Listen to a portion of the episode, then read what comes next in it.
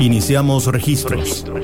un viaje junto a Alonso Aguilar a otras geografías, vínculos entre música y sociedad, sociedad. Diálogos apasionantes, cincuenta y cinco minutos de Registros, Registros. En Amplify Radio noventa y cinco punto cinco. La voz de una generación.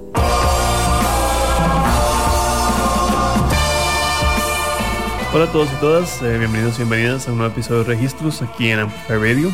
Esta de Alonso Aguilar y hoy, eh, así como el año pasado, hicimos un episodio un poco temático alrededor como de Halloween, el treinta y uno de diciembre, donde hablamos un poco del de eh, legado de John Carpenter como compositor musical. Hoy queremos hacer algo similar y en este caso vamos a hablar de una de las bandas sonoras más icónicas en la historia de la música de terror, que es la banda sonora de la película Suspiria de Dario Argento de mil novecientos setenta y siete, que es una banda sonora que fue bastante visionaria y bueno, revolucionó mucho también como lo que fue como la, el mundo de, de las bandas sonoras, no solo en horror sino en general, y que también tiene un vínculo directo hacia eh, la interesante escena como los vínculos entre la escena como progresiva con la música sintetizador en eh, Europa en los setenta. Eh, tenemos una banda sonora de Suspiria, uno de los filmes más emblemáticos del subgénero giallo, que fue, bueno, básicamente eh, este momento donde el cine italiano se enfocaba mucho en lo que posteriormente llamaríamos como un tipo de slasher, digamos como películas de asesinos o entes que van básicamente como eh, matando uno a uno como a distintos protagonistas eh, y personas, y era un poco como el proceso eh, casi que de manera bullerista como de estas eh, matanzas, pero el giallo eh, se mantiene en el tiempo también y se distingue porque eh, utilizaba eh, elementos bastante expresionistas, desde el uso del color hasta la música, hasta la edición en sí, eh, lo que le hace que también tenga como un lugar muy eh, muy importante como el corazón de los fans del, del cine de horror. Y también otro elemento importante es que eh, estas películas de bajo presupuesto italiano en los setenta eh, contienen algunas de las bandas sonoras más eh, estimulantes e inclusive como eh, innovadoras en muchos sentidos. Hemos hablado también en el episodio de Ennio Morricone, hablamos de su trabajo Eh, en ciertas bandas sonoras, eh, sobre todo en películas como westerns italianos de muy bajo presupuesto. También hay muchos como memes y chistes sobre como que puede ser como una película bastante eh, mal hecha y bueno, errática, muchas cosas, pero va a tener como la banda sonora más impresionante que uno escucha, y mucho de eso tiene que ver con la, con la experiencia eh, de no, como este grupo de compositores que eh, rodeaban como esta eh, industria en esta época. En el caso de Suspiria eh, no pasa eso, ya que en sí mismo es como una película, bueno, un clásico de, del género, que inclusive trasciende de muchas formas el mismo giallo. Digamos que muchas personas ven Suspiria sin necesariamente estar tan interesados en el trabajo de otros directores como, no sé, como Mario Bava, Lucio Fulci, Lamberto Bava, como, eh, ya que en sí la película genera como, tiene sus propias particularidades que muchos también están eh, influenciadas o tienen un vínculo directo, digamos, como con la banda sonora que hizo la agrupación Goblin, eh, con lo que vamos a estar hablando un poco más tanto de Argento como de Goblin eh, en los próximos bloques. Eh, de introducción, nada más eh, mencionar que es una banda sonora que eh, se considera revolucionaria porque aleja como la música de horror y en general como las bandas sonoras como de los elementos eh, sinfónicos y orquestrales que, bueno, han estado totalmente asociados con ella desde los tiempos del cine mudo. Goblin era la banda progresiva italiana que, bueno, se dio a conocer por sus colaboraciones con Dario Argento, pero también ya era una eh, un, una figura importante dentro de la escena italiana como de música en estos años. Eh, bueno, no, se dio a conocer por estas colaboraciones y también como con su, la figura de Claudio Simonetti, que posteriormente también trascendería un poco el rol de la banda, pero no, como estas texturas como suspenso y de horror y como que estaban ya en su música es la razón por la que Dario Argento llegó a ellos, y no, como ese vínculo, esa relación que se estableció es la que hace como que en particular la banda sonora de Suspiria como con sus cánticos y sus refranes eh, con elemento de que suena casi como una eh, caja musical como del infierno, y todo esto como con elementos eh, bastante experimentales para la época en términos como de composición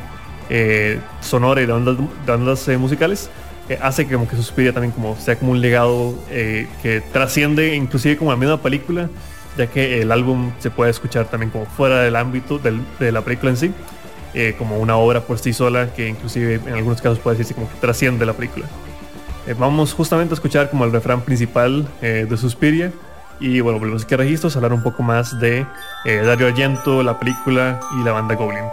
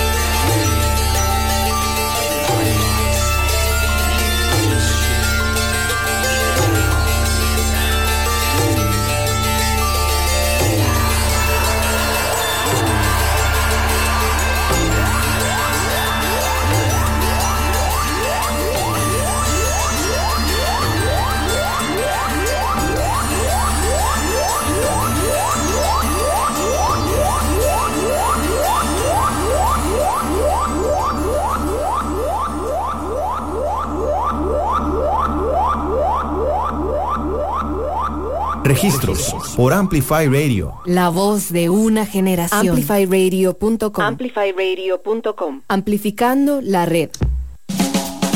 Un megáfono cultural todos los jueves de siete a nueve de la noche. Siempre con contenido actualizado, crítico y fresco. Amplificamos la escena musical de Costa Rica y el mundo. Somos Lead by Lead. Ajá, ajá, ajá. Hola, soy Estela Peralta y te invito a disfrutar de Dada, un espacio en el que estaré programando música diferente, experimental, rarezas, lados B, sin olvidarnos de los éxitos alternativos que nos vuelan la cabeza. Así que te espero todos los martes a las ocho p.m. por Amplify Radio. La voz de una generación. Registros en Amplify Radio noventa y cinco punto cinco. Registros. Estamos de vuelta aquí en Registros por Amplify Radio. Esto que sonaba era el tema principal de la película Suspiria, el tema del mismo nombre, parte de su banda sonora por la agrupación Goblin, de la que vamos a estar conversando en este bloque y durante el programa de hoy, dedicado a esta icónica eh, acompañamiento musical para la película de Dario Argento. Eh, Goblin es una agrupación que tuvo muchos cambios en sus inicios y que está también muy vinculada como a la escena eh, progresiva y que posteriormente también tenía como muchos vínculos como con elementos de, de sintetizador de Italia de los setenta. Eh, lo, su líder quizás era Claudio Simonetti, que era el tecladista de la agrupación, y bueno, también tenía otros miembros importantes como Massimo Morante, Fabio Pignatelli y Walter Martino, que eh, empezaron a grabar como demos, como una agrupación que se llamaba Oliver. Eh, de nuevo, en estos tiempos eran más creando como un rock progresivo más eh, tradicional, si se quiere. Eh, donde eh, posteriormente evolucionaron eh, cuando cambiaron de nombre hacia eh, Cherry Five, donde empiezan como a eh, introducir elementos de nuevo como a sintetizador, eh, empiezan también como a eh, publicar como canciones y composiciones eh, vinculadas también como a, digamos, como las texturas más atmosféricas y más oscuras que vendríamos como a entender como ya en el cine de Eh, Dario Argento. De hecho tienen una, eh, una banda sonora como Cherry Five que hacen para eh, Profondo Rosso, que es una película de eh, Sergio Martino, eh, también muy muy muy importante eh, en términos como la historia como del giallo en sí. Como Cherry Five es cuando eh, empieza la agrupación como a vincularse con el, el emergente como escena de película giallo, eh, particularmente por eh, sus los pasajes como más instrumentales y más atmosféricos. Las canciones de Cherry Five, Oliver y bueno, Goblin posteriormente eh, en sí llamaban mucho la atención eh, de toda la escena artística italiana en aquel entonces, y eh, empezaron como a colaborar con otro eh, compositor que se llama eh, Giorgio Gaslini en una película que se llamaba Profondo Rosso, que bueno, es una película también eh, muy querida por fans como del subgénero giallo, aunque obviamente no con el impacto de Suspiria. Eh, la banda en este entonces se eh, reemplaza a varios de sus miembros para que se acoplarse como una estética más vinculada con lo que querían seguir haciendo, que era como este tipo como de composiciones, eh, y bandas sonoras y como música instrumental eh, sintética más experimental. Y es así como eh, se graba como Profondo Rosso, como esta eh, banda sonora, que de hecho ahí es donde conocen eh, a Dario Argento, eh, donde eh, bueno, Argento tenía como un compositor que era Gaslini originalmente solamente para la película, pero hubo como conflictos creativos en como la dirección de la música, ya que de nuevo no le interesaba tanto como una eh, banda sonora tradicional como orquestral, y quería como algo un poco más novedoso. Entonces también como Gaslini trajo a los que eventualmente se llamarían Goblin a comp- componer como este álbum, y posteriormente bueno, eso generó como esa relación y ese vínculo histórico. Y interesantemente la razón por la que la banda se cambia como de nombre a Goblin es porque iban a lanzar un, un álbum de ellos mismos en esos tiempos, eh, y no querían que se confundiera como el nombre del álbum con su trabajo de banda sonora, entonces literalmente solo por eso se cambiaron a Goblin. Y bueno, a través del éxito que generó como la banda sonora de Profondo Rosso, eh, al menos como en el contexto italiano, eh, e inclusive era un momento donde por, por las particularidades como de la industria musical y cinematográfica en Italia en aquel entonces, eh, la el álbum vendió más de un millón de copias y se instauró como en las eh, en los charts italianos, eh, llegando inclusive como al primer lugar. De nuevo, estamos hablando de música instrumental progresiva, que es bastante interesante pensarlo en contraste con el ecosistema eh, pop actualmente. Y bueno, ese éxito de Goblin y con su primera colaboración con Argento eh, sentó un poco las bases para que su próximo trabajo fuera un poco más conceptualizado desde el inicio, digamos, como que no fuera nada más como este es llegar al último momento y como salvar como la producción de la banda sonora, eh, sino crear como algo pensado para las cualidades eh, creativas y expresivas como de la banda en sí. Y es así como eventualmente se gesta lo que vendría a ser como la banda sonora de Suspiria, de la que vamos a estar hablando un poco más en el siguiente bloque. Eh, por mientras, vamos con un par de canciones también como esta banda sonora de Suspiria, el tema Witch y el tema Sights, que, bueno, como notarán, ambos ya totalmente eh, inmersos como en este mundo de fantasía oscura y, bueno, un poco como de cuento de hadas retorcido, que es como la estética que la banda le impregna a eh, el, este, este álbum de Suspiria. Vamos con esos temas y volvemos aquí a registros por Amplify Radio para hablar un poco más de eh, Dario Argento, Goblin y, bueno, esta legendaria banda sonora.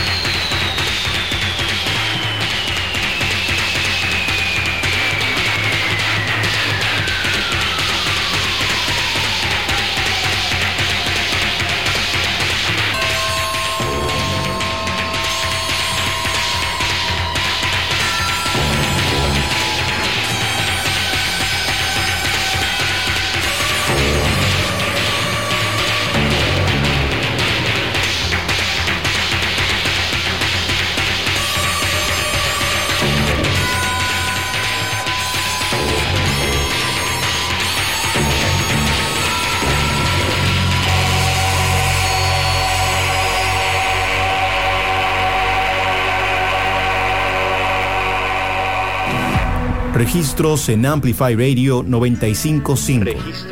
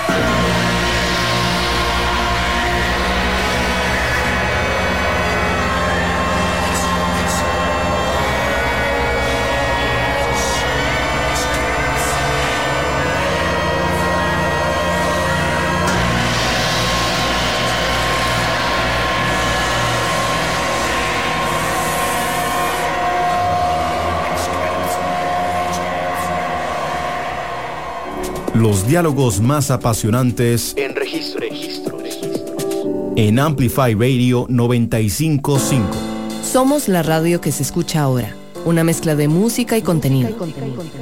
Somos cultura, somos arte, somos comunidad. Amplify Radio noventa y cinco punto cinco, la voz de una generación. Soy Mauricio Dapena. Y yo, Cata Restrepo. Y juntos presentamos Flamingo de Noche, un espacio para la comunidad L G T B I Q más. Y para quienes la apoyamos. Semana a semana tocaremos temas de la comunidad. Porque en Flamingo creemos que las cosas hay que hablarlas. Acompáñenos todos los jueves a las diez pm. Por Amplify Radio, Flamingo de Noche. Registros, Registros por Amplify Radio. La voz de una generación.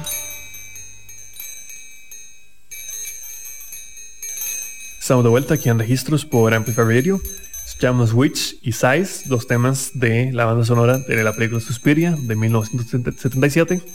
eh, dirigida por Dario Argento, y bueno, y la banda sonora compuesta por la icónica agrupación italiana Goblin. Hablábamos un poco de eh, la evolución de Goblin hasta llegar a este punto en el que se convirtieron en colaboradores de Dario Argento, y bueno, también tenemos que hablar un poco de Dario Argento como cineasta, que era básicamente un director, productor, guionista, actor y hasta crítico de cine, que eh, se bueno, consolidó en la industria italiana como un, básicamente uno de los grandes maestros del cine de horror, sobre todo en la década de los setenta y los ochenta. Se mantiene activo, eh, es menos querido críticamente en esos días, pero se mantiene también como un director muy idiosincrásico, eh, ya que eh, de nuevo marcó un poco lo que la gente, la idea de lo que es como el cine giallo en la mente de muchas personas, y por eso en Italia se conoce también como el maestro de el horror o como el maestro del suspense. Argento empieza como a trabajar en su cine en los setenta, justamente al inicio de lo que sería como el auge del cine giallo, con una película eh, también como un clásico, ya un, no tan conocido, pero también una película bastante notable, eh, que se llama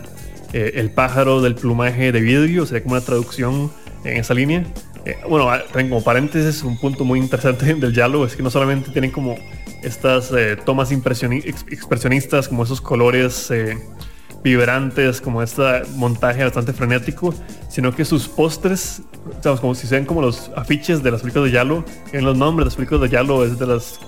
cosas más increíbles que van a poder como imaginarse. Eh, de nuevo, también como nombres como El pájaro del plumaje de vidrio, eh, El gato de las nueve colas, Cuatro moscas sobre terciopelo gris. Tenemos con nombres también como bastante, con cierto elemento lírico muy, muy interesante para películas que son esencialmente como eh, secuencias de asesinatos eh, super estilizadas. Pero bueno, Argento con esta primera película, con El pájaro del plumaje de vidrio, eh, se instaura como su nombre dentro de lo que es como la, su marca, digamos, como director en lo que es como el cine giallo en general, y seguiría como con estas dos películas que mencionaba, como El gato de nueve colas y posteriormente con eh, Cuatro moscas sobre el terciopelo gris. Eh, junto con esta primera trilogía eh, empiezan como a llamar a, a hablar como de la trilogía animal de Argento, eh, que básicamente lo pone como uno de los nombres más interesantes. En ese entonces muy todavía como dentro del cine horror italiano, que el horror en ese entonces todavía sigue siendo algo muy de nicho y un poco desprestigiado, eh, no era como visto como cine en serio. Y bueno, eso también hace que Argento pasara un poco a grabar eh, dramas de televisivos y como una comedia de, de época y como cosas quizás un poco que le dieran más dinero, hasta eh, volver a eh, el setenta y cinco, vuelve como a los thrillers y el giallo con El Profondo Rosso, que de nuevo es como la banda sonora, la primera en la que conoce a Goblin. Y bueno, El Profondo Rosso es conocido, considerada por los expertos y por los fans del género como uno de los mejores giallos jamás hechos, eh, quizás no tan conocida como el crossover appeal de Suspiria, pero no es una película quizás más pura en sus aspiraciones de giallo, eh, en sus eh, imágenes como de cuchillos como degollando y sangre cayendo por, eh, por el cuello, y bueno, todo tipo como de textura muy del cine giallo. Y bueno, a partir de este momento de Profondo Rosso es que ya Argento empieza a ser conocido de manera internacional, empieza como a inspirar como a otros directores. Eh, bueno, más adelante vamos a hablar como de lo que dice John Carpenter de, del trabajo de Argento. Eh, y bueno, a través de este éxito es que le dan un poco más de presupuesto para hacer una película, y justamente ese presupuesto eh, termina en Suspiria, del setenta y siete, que es un tipo de horror supernatural, eh, sobrenatural, eh, con elementos también bastante como de cuento de hadas, que se construyen alrededor también como de una, bueno, ciertas inspiraciones muy eh, importantes para Argento. Eh, él seguiría luego con otras películas eh, posteriores a Suspiria, muy en esta línea, eh, lo que él llamaría como su trilogía de las tres madres, muy como jugando con la iconografía como las brujas en Occidente. Eh, luego vendría Inferno y luego La madre de las lágrimas, eh, la última en dos mil siete, de hecho, eh, ya muchos años después. Eh, pero bueno, en ese entonces Argento genera como con Suspiria, eh, básicamente le dan como nuevas posibilidades creativas, le dan más dinero y con eso eh, empieza como a crear lo que sería como esta eh, icónica eh, creación cinematográfica, ya que no, está muy inspirada en un ensayo de Thomas de Quincy que se llama eh, Suspiria Profundis, donde eh, Argento básicamente eh, incorpora como esa inspiración de eh, arquetipos junguianos, eh, como los arquetipos junguianos como que permean como la identidad de una ciudad, que es de nuevo conceptos, una visión un poco más abstracta de lo que es la película, pero no lo, para él lo permea de una manera eh, de nuevo, como una narrativa como de brujas, donde eh, bueno, no sería un spoiler sino, pero como de la forma en la que se reforma la sociedad a través como de elementos como ocultismo en la cotidianidad. eh, Y la película en sí es básicamente una serie como de secuencias cada vez más fantásticas y cada vez más estilizadas, como una casa de muñecas como del infierno, ¿no? Donde vemos como una protagonista eh, básicamente encontrarse distintos como eh, elementos cada vez más delirantes como en esta eh, espiral eh, hacia abajo. Eh, y de nuevo, otro elemento que inspira mucho la estructura narrativa y que también inspiraría mucho la música de la película es como la fascinación de Argento como con cuentos de hadas como Eh, Barba Azul, eh, Pinocho, Alice en el, pa- en el País de las Maravillas, eh, a través como de ese interés, como de ese tipo como de estructura eh, de folclore más oscuro, es donde eh, empieza como a concebir como la visión que tenía para lo que es la banda sonora, y es ahí donde se incorpora de nuevo como a Goblin dentro de lo que es como la, la conceptualización de la película en sí, ya que de hecho eh, Goblin graba la música de la película antes de que se grabara en sí eh, la película, digamos. Argento quería que Suspiria se sintiera básicamente como una, eh, en términos, eh, parafraseando un poco, lo que él dice que una película de Disney de princesas que ha sido como poseída por un demonio del inframundo. Entonces eh, ese fue como el cue que le dieron a Goblin, y básicamente lo que hace Goblin es que intenta como eh, personificar esa idea a través de mezclar como elementos de, no, como cuento de hadas, como una violencia bastante primal que está en, el, en, en la película, que esto hace que hay como texturas, como decía, como muy sacadas como de caja musical, eh, melodías eh, agudas y también como bastante dulces en apariencia, pero que no, como detrás de ella está como este eh, drone oscuro, eh, casi como dark ambient, digamos, como elementos como demoníacos que representa muy bien como esta experiencia de horror y como esta dualidad que está como en el centro de la película, y que en sí mismo, aún sin tener como el acompañamiento visual, la banda sonora ya Eh, permeada también de una manera muy, muy poderosa. Y bueno, así como se habla, eh, como, como hacía Ennio Morricone cuando grababa sus composiciones, sobre todo eh, las más famosas para los westerns de eh, Sergio Leone, digamos como El bueno, el malo y el feo, o Por un puñado de dólares, eh, Goblin de nuevo se volvió como sinónimo de lo que es la película, inclusive como que el simple como cue musical ya evoca como ese sentimiento y como esas imágenes de lo que es Suspiria. También por eso es como que termina siendo como tan inseparable, digamos, como pensar en tanto Argento como Goblin como los creadores y los autores, si se quiere, como lo que es como Suspiria como experiencia. Y bueno, con eso vamos a escuchar un tema que se llama Black Forest, también otro tema como la banda sonora de la película, y volvemos aquí a Registros a hablar un poco más de eh, la composición sonora de la película en sí.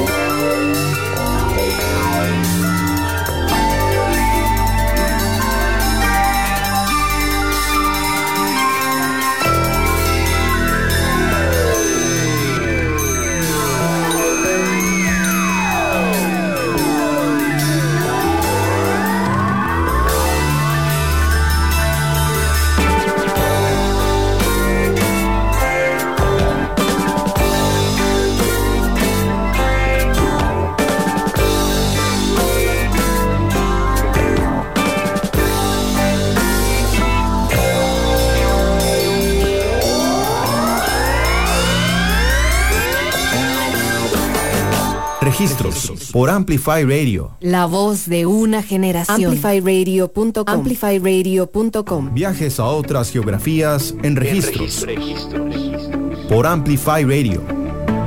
noventa y cinco punto cinco.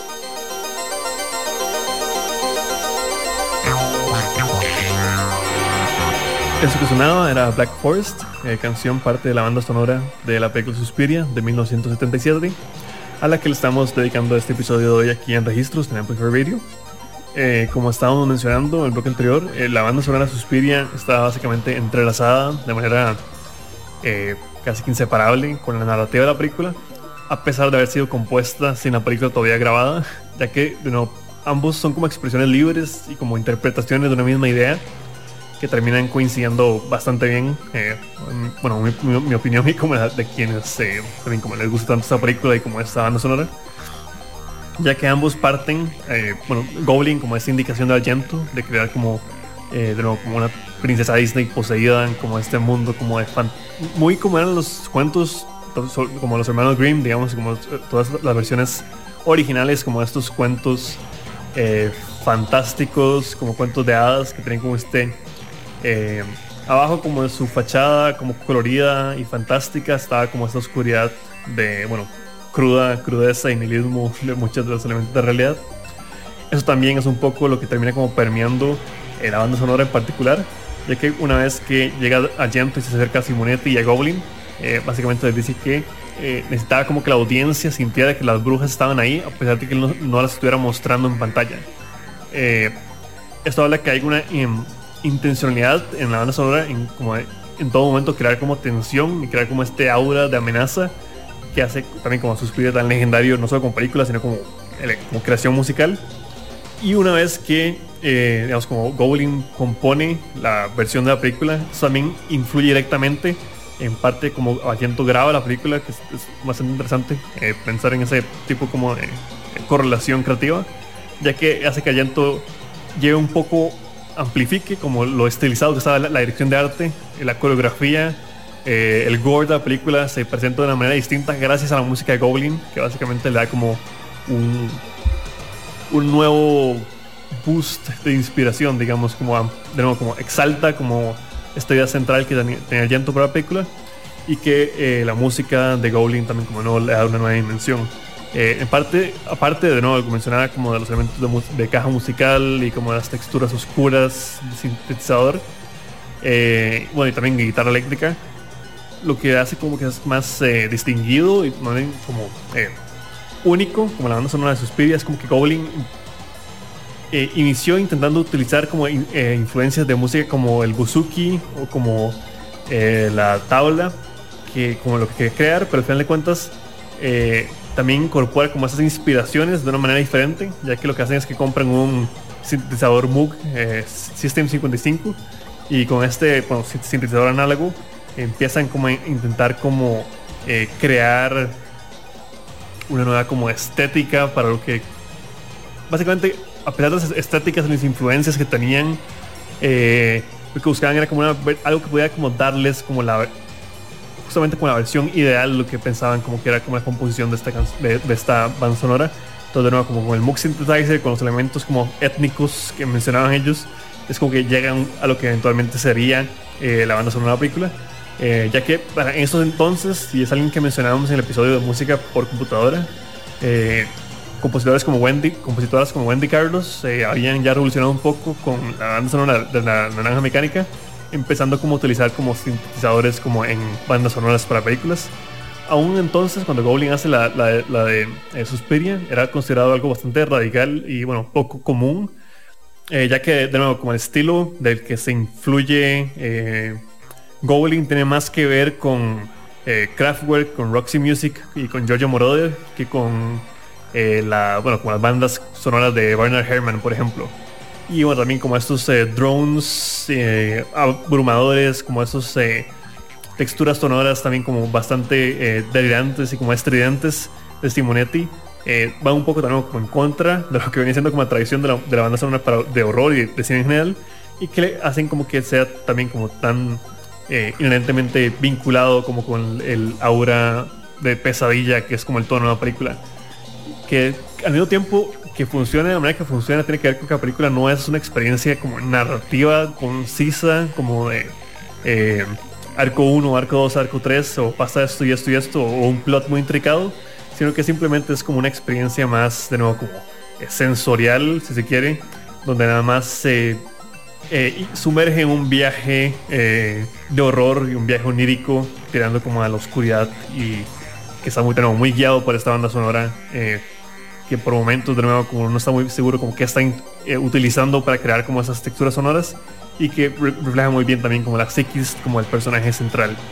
Entonces, de, al final de cuentas, como que lo, la representación de los sonidos, como pensar si es algo como acústico, si es algo ser real dentro del universo del filme, si es, si es algo como que viene de manera extradiegética, también se vuelve todo un juego dentro de lo que es como esta eh, pérdida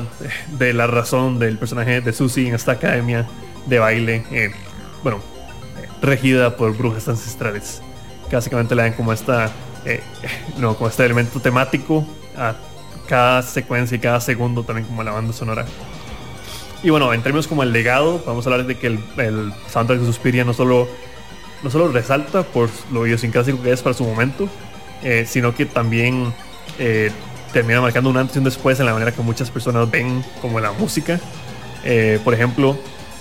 bandas como Tangerine Dream, donde hicieron como sus bandas sonoras para Risky Business o Firestarter, eh, también directamente hablaron de Suspiria y del Goblin como inspiraciones. Eh, los compositores de la banda sonora como Stranger Things también, eh, Survive, eh, el mismo maestro del horror como John Carpenter habla de manera también bastante directa de que él literalmente le robó la música a Claudio Simonetti, que lo que él estaba haciendo, él solo lo tomó y lo incorporó cuando hizo la banda sonora de Halloween. Y bueno, como pueden escuchar en ese episodio del año pasado, justamente por esas fechas, eh, como Carpenter también populariza y lleva como ya a Hollywood como la banda sonora de sintetizador, como el sonido esencial, como el slasher ochentero, ochentero. Y el tema principal, el, la canción de Suspiria, es también como considerada por sí misma una de las mejores canciones jamás grabadas. Eh, de hecho, en guías como el libro de Pitchfork de los quinientas canciones esenciales está, es parte de, de, de ese álbum, digamos, como de, de esas canciones. Es una canción que ha sido ampliada por artistas como eh, Ray Kwan y Gozo Isquila de, de Wu-Tang Clan, digamos, en canciones como Legal Coke. También en Run the Jewels tienen una canción eh, cuando también se amplía este, este tema de Suspiria. Cage también, como es una agrupación muy legendaria como hip hop de los dos mil. Entonces también como que los eh, productores de hip hop han tomado mucho de lo que hizo Goblin también como para esas estéticas de agrupaciones quizás un poco más agresivas, y incorporan como elementos también como violentos y como horrorcore en sus eh, composiciones para también como recontextualizar la música de Goblin como darle nueva vida en la contemporaneidad. Y asimismo también es, tiene mucho sentido que la banda sonora sea tan querida, que de hecho en este momento, eh, hace unos meses Goblin empezó una gira de cuarenta y cinco aniversario de esta eh, banda sonora, donde están eh, tocando el álbum en, eh, to, to, en su totalidad, digamos como inicio a fin, justamente con la proyección de la película en segundo plano, eh, que bueno, es una experiencia también bastante eh, notable. Y bueno, como hemos mencionado también, como apare- todas estas eh, influencias, todo su legado que ha tenido hace como que este... tanto el, el álbum en sí solo como la película sean también como algo casi que inseparable. Y bueno, esos raros casos donde también como la banda sonora está como al nivel o inclusive trasciende un poco el mismo contexto del filme, aun si es un filme tan eh, icónico como lo es Suspiria. Y bueno, con eso nos despedimos de este episodio de Registros aquí en Amplify Radio. Eh, si, bueno, si les gustó lo que sonó, es muy fácil, simplemente escuchen el, la banda sonora de Suspiria por Goblin de mil novecientos setenta y siete. Hay una versión con unos bonus tracks muy interesantes, Eh, donde hay como versiones alternas de algunos temas que, que de hecho le quitan como elementos de sintetizador y lo dejan como más como en su versión más como cruda, nada más como elementos eh, acústicos, eh, bueno, que es muy interesante. Y bueno, obviamente también si quieren como conocer un poco más de la película en sí, pues bueno, pueden ver la versión setenta y siete. Posteriormente hay uno, un remake que hizo el director eh, Luca Guadagnino, que de hecho tiene también una banda sonora muy interesante, que en este caso lo hizo Tom York, aunque es totalmente otro tipo de estética y otro tipo de película, pero aún así es muy, muy interesante ver como los diálogos entre ambas. Y bueno, y por esta parte, eh, ya con eso nos despedimos de este episodio de Registros aquí en Amplify Radio. Eh, pueden revivirlo en los próximos días en la web de Amplify Radio y pueden seguirnos en eh, como Registro Radio en Instagram, donde estamos compartiendo un poco de cada episodio. Les esperamos el próximo martes con nuevas geografías musicales.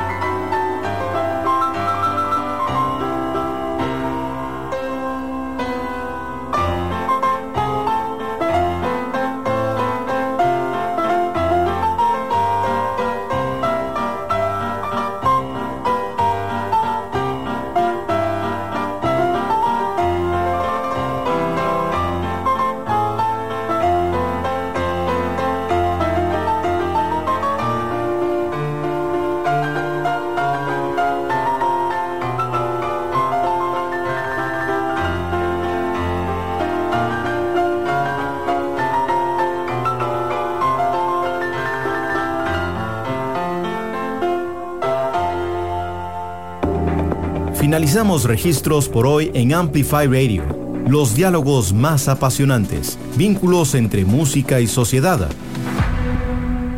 Alonso Aguilar vuelve el próximo martes a las seis de la tarde con más viajes a otras geografías en Registros. En registro, registro, registro. Por Amplify Radio noventa y cinco.